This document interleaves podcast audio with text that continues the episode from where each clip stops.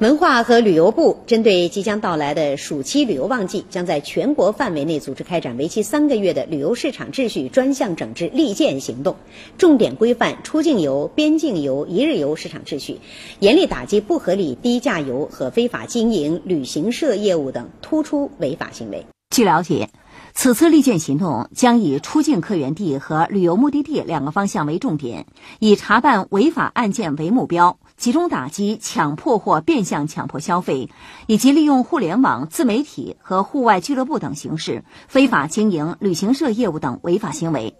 充分发挥旅游市场综合监管机制作用，持续整治黑车、黑导、黑社和黑店。